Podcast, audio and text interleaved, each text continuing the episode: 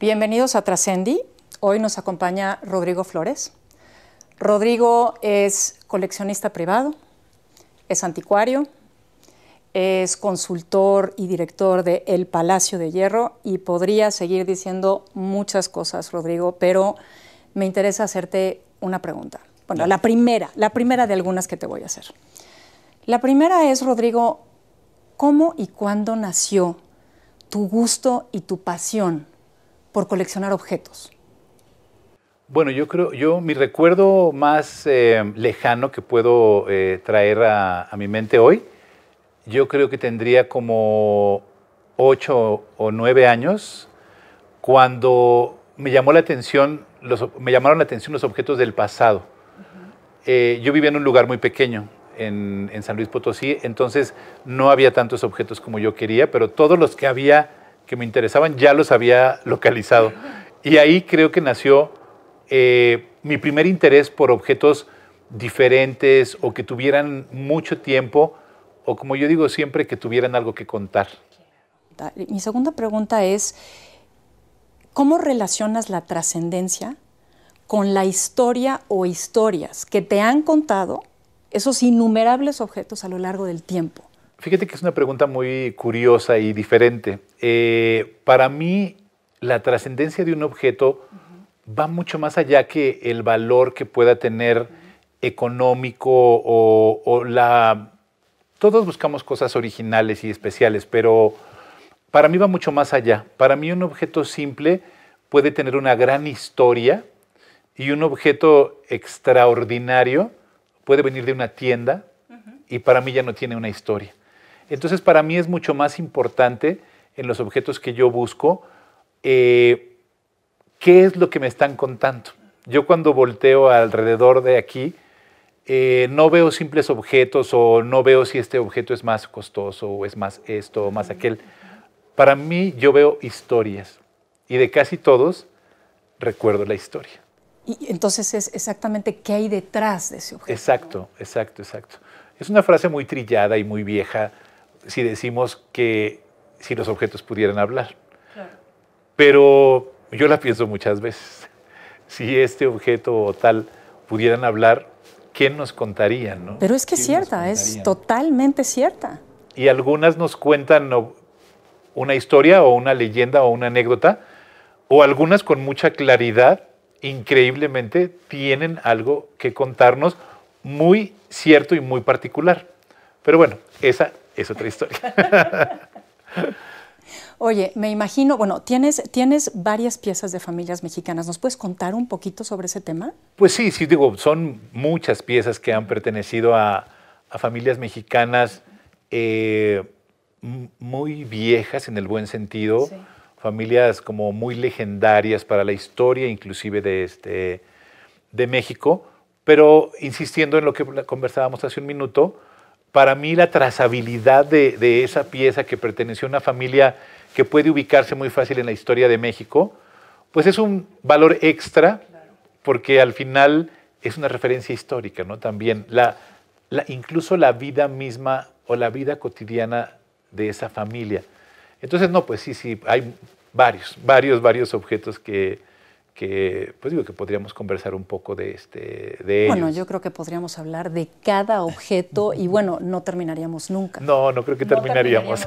por lo menos no no ahorita. ¿Hasta dónde te has ido a buscar cosas, Rodrigo? O sea, ¿en qué países, en qué ciudades? Bueno, pues mira, digo por traer tres ejemplos o cuatro para no abrumarlos, este pues en Estados Unidos en muchas ciudades en, Europa no tantas, o sea, quizás en, París, que recuerde así muy bien en París, en Praga, en Londres, son los que recuerdo ahorita así más fácilmente. Y algunas pocas cosas, pero eh, a mí me gusta mucho Asia, entonces hay algunas cosas que, este, que he comprado allá, porque para mí, aunque estemos en un mundo globalizado, sigue siendo mágico el pensar cómo esas piezas llegaron hace 100 o 150 años allá. Hoy parece muy sencillo, pero que esa pieza se moviera de, Londres o a París a, este, a, Batavia o a, este, o a Yakarta ahora en, Indonesia, pues me parece muy relevante. A lo mejor es muy simplista mi reflexión, pero, pero me parece muy relevante y vuelvo a pensar lo mismo, ¿no? ¿Qué debió suceder para que esa pieza hace 150 años llegara allá? ¿Tú dirías que París fue la cuna de la moda? Mira, es, es, eh, otra anécdota interesante. Em, hace muchos años compré un libro de historia de la moda de los años, que había sido escrito en los años 30 y encontré ahí una referencia eh, que desde el siglo XIV en Venecia organizaban un baile para recibir una, no recuerdo si era una o unas figurillas que traían la representación de los últimos trajes que estaban presentando eh, algunas modistas, digo, no había casas de moda en el siglo XIV, XV, pero había algunas modistas, y me sorprendió el que para los venecianos, que aparte eran muy cosmopolitas y muy sofisticados, ellos estaban dando por sentado que París era el origen de la moda. Tanto que organizaban ese baile o esa celebración para recibir estos figurines y poder todas las señoras ver la última moda de París. La última moda de París. Así que se me hace increíble que desde entonces hubiera ya una referencia, aunque sea muy primitiva, de que ahí había algo que ver, había algo que ver hablando de la moda, ¿no?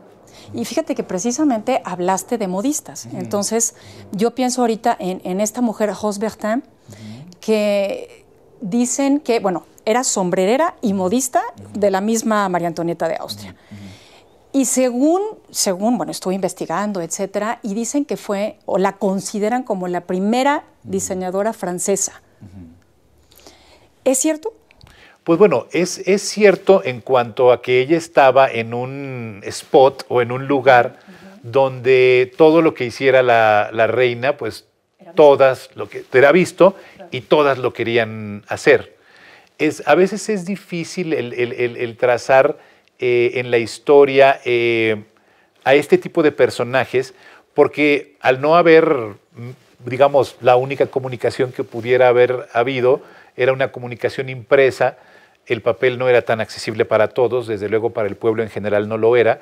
Entonces, este tipo de personajes pues crecían en el buen sentido a la sombra de la fama de su patrono, ¿no? O de su patrona en este, en este caso. Eh, pero pues sí es cierto que la corte de, este, de Versalles pues era en muchos sentidos la referencia o donde todo el mundo quería estar, todo el mundo quería ser visto, todo el mundo quería vestirse igual que ellos. Yo en, más bien siento que esa relevancia de los personajes llevó a los sombrereros, a los joyeros, a, todos quienes los proveyeron de, objetos suntuarios, los llevó a esta fama. Sin estar alrededor de ellos, no dudo que lo hubieran logrado, pero les hubiera costado más trabajo. Entonces, yo creo que sí pudiéramos decir que sí fue una gran referencia quizás de tiempos muy antiguos, pero por eso, porque estaba cerca de la reina. de la reina, ¿no? Y de una reina como esa. Claro, por supuesto. Bueno, y precisamente, y ya nos explicaste algo de esto, entonces a lo mejor se habla de ella también como referencia de la llamada alta costura o el terminajo este haute couture. Entonces, ¿nos puedes explicar a qué se refiere este término? En aquel entonces eh, yo no, no entiendo, entiendo que no estaban tan definidas la estacionalidad como se comenzó a definir a finales del siglo XIX y ya en el siglo XX totalmente, de que una pieza de alta costura tenía que decir colección primavera-verano 1919. O sea, ese requisito hoy es el que entendemos más fácilmente, que tiene que tener una pieza para ser considerada de alta costura es decir, que fue creada para una estación específica y tiene el año para, que, para la cual fue creada. Todo lo demás, este, yo no sé hablar francés, eh, pero todo lo demás es preta porte.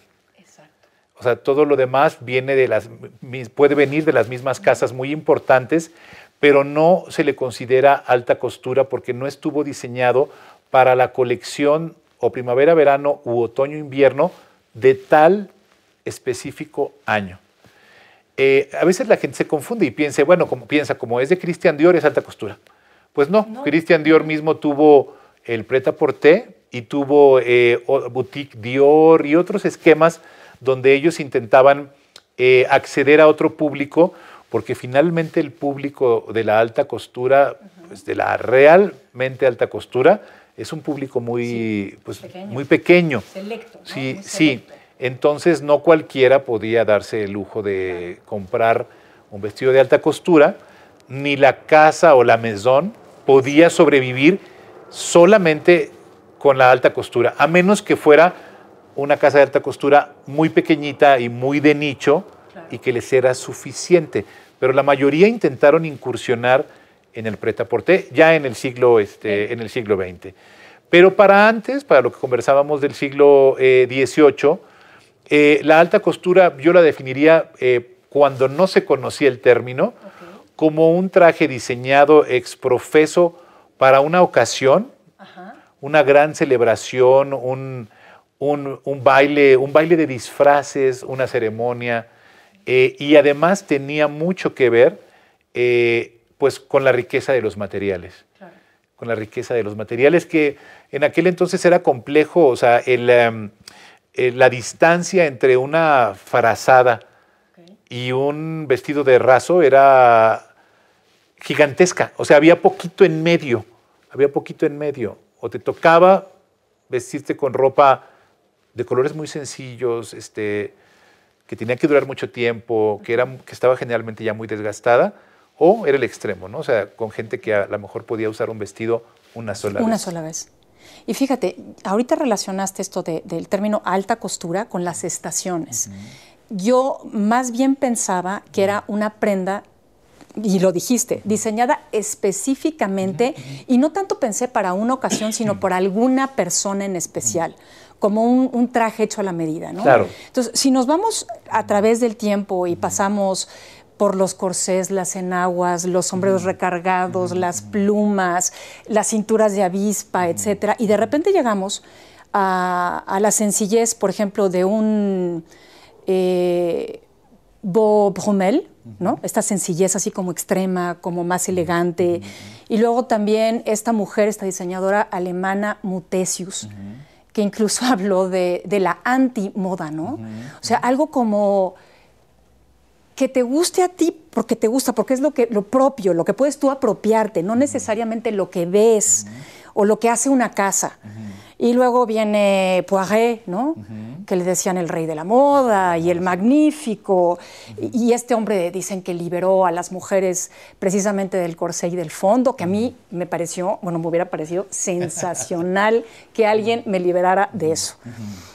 Después, después de Poiret, eh, bueno, Coco Chanel, simplemente el famoso LBD, ¿no? o el Little Black Dress ya cuando empiezas, ahora sí, cuando tú dices, eh, cuando viene el menos es más y el prêt à porter, cuando digamos que la gente puede tener acceso, ¿no? Mucho más acceso. O sea, incluso se menciona que este vestido negro es el modelo T como de Chanel, ¿no? Exacto, como el, el modelo T como de Chanel. Y, y, hay una, una, una frase de, de Coco Chanel que me encanta porque dice, parece que los diseñadores se olvidan de que las que van a usar los vestidos son las mujeres. Sí. Entonces, para ti, este, esta transformación, este cambio, digo, porque tú yo sé que eres especialista en moda, que puede ser interesantísimo, ¿qué significa para ti? O sea, ¿qué ha significado? Yo creo que, bueno, para mí particularmente como coleccionista, pues ha sido fantástico, incluso eh, incluso el, poder tener, ver, comprar y compartir con la gente, todas estas cosas u objetos que ahora resultan muy curiosos. Para mí ha sido muy interesante porque me ha permitido ver la evolución de la moda desde pues, las piezas más antiguas que tengo. Pero bueno, eso es para mí. Yo pienso que para, la, que para las mujeres, que hoy siempre cuando ven este tipo de piezas dicen qué bonito, pero qué horror, eh, o qué incómodo, yo siempre pienso, este, y dependiendo de la circunstancia, no lo comparto o no, eh, y dependiendo del tono que pienso que están usando para el comentario, porque dije, si supieran, si supieran que los, el polizón, el polizón que se pensó usar en 1870 más o menos, que hoy todo el mundo dice, pero ¿cómo podían moverse con eso si traían una jaula colgando atrás en este...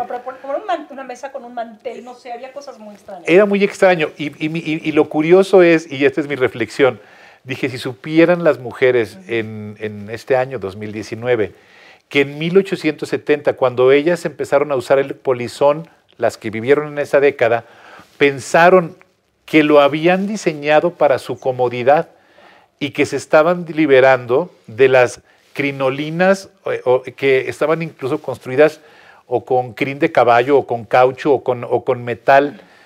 Entonces, hoy es curioso cómo dicen, hay un corsé o un polizón, qué horror, ¿no? Si supieran que las mujeres en 1860 usaban todo eso, o sea, el polizón les parecía comodísimo.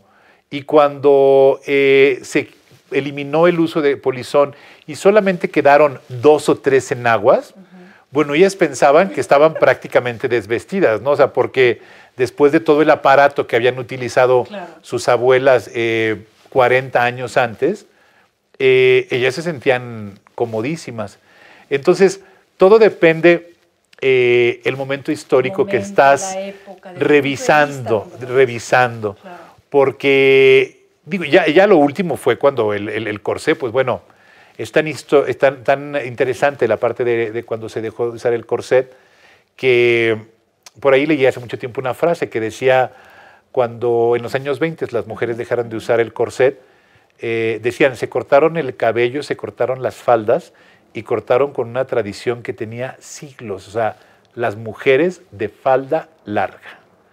Inclusive las mujeres que les tocó ser mayores en 1920, que hasta lo podemos ver de una manera cómica en las, este, en las películas mexicanas, para las mujeres que fueron, eh, eh, que fueron mayores en 1920, a muchas no se les convenció de que tenían que usar un vestido, o que podían, que podían usar un vestido corto. No, no, les cabía en, su cabeza. Las habían educado a que no se podía ver, y no es broma, no se podía ver ni su tobillo. Entonces a una señora de 65 años, ¿eh? en 1920, decirle, hoy es todo nuevo, hoy puedes mostrar hasta tus rodillas, decía, simplemente no lo voy a hacer. Simplemente no lo voy a hacer.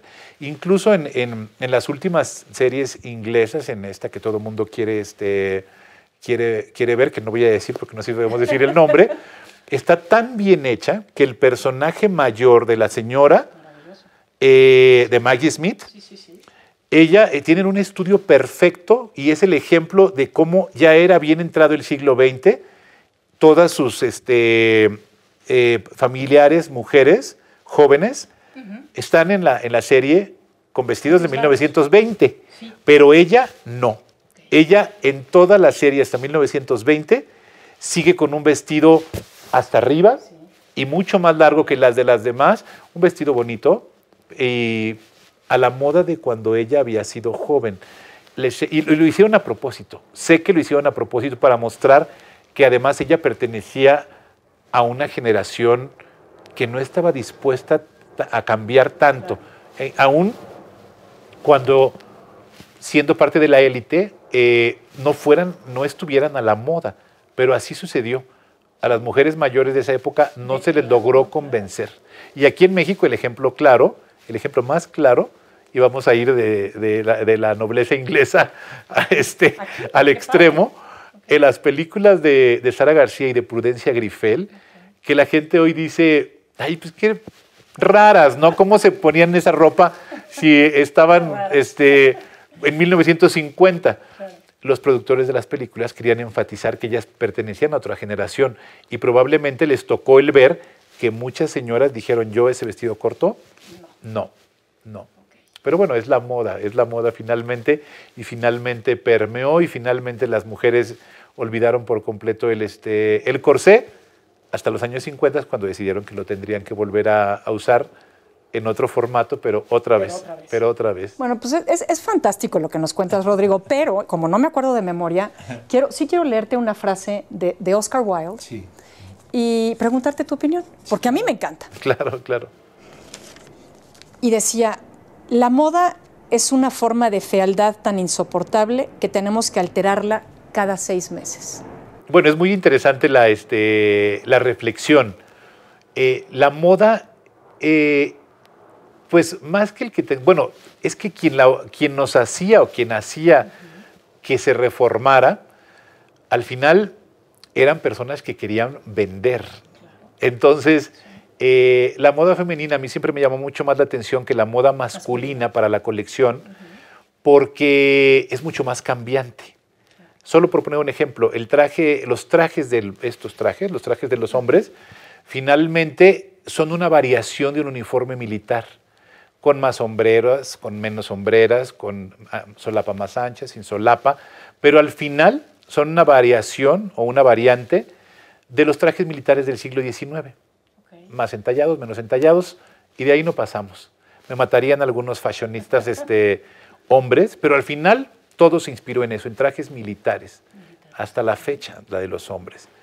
Y en cambio lo de las mujeres, que era un mercado más fértil para poderles vender inclusive más tela, era, pues al final era una actividad comercial en la que modistas, sombrereros, fabricantes de telas, fabricantes de materiales, fabricantes de flores, comerciantes de pieles, pues tenían un, eh, un público ávido de estas novedades que aparte estimulaban con la producción, que se me hacía increíble, con la producción semanal de unos primitivos magazines que, mostraban con figurines, algunos iluminados a mano, que mostraban las novedades todavía de París, ¿no? las novedades de la moda. Y aparte es muy curioso porque en la moda siempre encontraban ellos la manera de cómo encontrar algo. Siempre yo digo que la moda en muchos sentidos fue la propuesta de lo contrario a lo que estaban viviendo en ese momento. Si eh, la falda era muy grande, había que tener una falda más estrecha. Si este, las, mangas eran estrechas, ahora había que ser mangas de jamón, las grandototas, ¿no? Eh, y siempre encontraban la manera de cómo fuera la etapa siguiente de la moda, eh, consecuencia de la diferencia enorme que tenía la propuesta anterior. Eh, tú dirías, digo, hablamos, hemos estado hablando de París y de los figurines, etcétera. Entonces, sí fue de la ciudad luz, de donde, digamos, de ahí fue pasando la moda a las otras grandes capitales ahorita de la moda en el mundo, que, bueno, estoy hablando de Milán, Nueva York, Tokio, Barcelona, ¿y considerarías a México una capital ya de la moda? Es, es muy... Vamos a la primera parte de la pregunta, ¿no? Definitivamente sí, París fue, como lo platicamos, en muchos sentidos la capital de la moda. Dependiendo de qué década y dependiendo de las reflexiones de cada eh, persona que estudie la moda, podrían decir, no, en tal época o en tal otra, París dejó de ser la capital de la moda y fue Milán. Em, pero finalmente son opiniones. El punto es que la referencia hoy del mundo de la alta costura y donde todo mundo va, sigue siendo París. Sigue siendo París. Que también es cierto que el mercado americano convirtió durante muchos años a Nueva York como un potenciador de la moda originada en, este, en, Europa y prácticamente en París, pues también es cierto, pero tampoco está mal. O sea, finalmente París daba inspiración para, para todo el mundo y quien podía compraba trajes originales quienes pudieron de los modistas del siglo XX y algunos de, finales del XIX, tuvieron casas en, este, en Nueva York, porque Nueva York era la referencia no solo para Estados Unidos, era la, referencia para una buena parte de América Latina, para quienes no podían ir hasta este, ir, a, Europa. Entonces Nueva York era la meca y de ahí bajaban a La Habana, a, no sé, hasta, hasta mismo Veracruz y después de ahí hasta donde pudieran llegar al, sur, ¿no? Pero finalmente París sigue siendo la referencia. Hoy sería mucho más difícil em, plantearlo con tanta vehemencia porque hay muchas influencias y hoy por hoy, por ejemplo, el mercado asiático, em, que es menos explorado, sobre todo por nosotros los latinoamericanos comunes, no por quien se dedica profesionalmente a la moda, ¿no? Eh, el mercado asiático, concretamente, em, o sea, Japón, es otro mundo. Es otro mundo para, para eh, otro mundo muy sofisticado, muy diferente, a veces no tan fácil de entender, pero que a mí me parece tan o cuán sofisticado como París. Pero eh, pues a París le preceden cientos de años de, fama, de prestigio, y los franceses son buenísimos para seguir manteniendo la referencia de que París es, es, eh, eso, la referencia de la moda hasta hoy.